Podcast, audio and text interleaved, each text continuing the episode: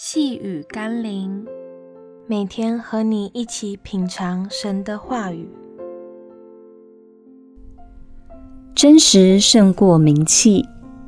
今天我们要一起读的经文是《约翰福音》第四章四十三到四十四节。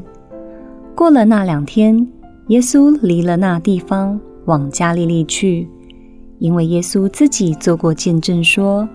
先知在本地是没有人尊敬的。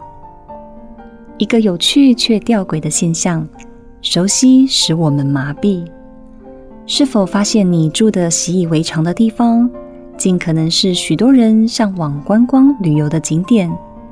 你身边看为平淡无奇的小吃，竟然是许多人渴望异常的人间美味。都因为我们太熟悉了，以至于毫无感觉。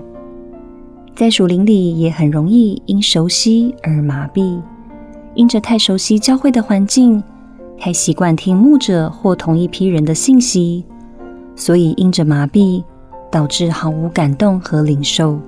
但同样的一段话、一句经文、一个见证，若是出自不同人的口，却往往能一语惊醒梦中人般的，带给我们莫大的影响。其实，上帝不是没有对我们说话，只是我们常在熟悉中麻痹，而听不见他。让我们一起来祷告：主啊，多少时候我忽略了身边你所给我的提醒，一味的想去追求那些看似伟大的讲员，期望他们能对自己说些什么至理名言，或是能指点迷津。殊不知，你当年也曾被那些熟悉你的人所拒绝。求你打开我属灵的眼睛，让我不致落在因熟悉而麻痹的迷惑里。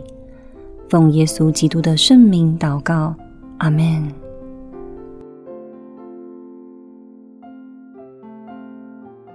细雨甘霖，我们明天见喽。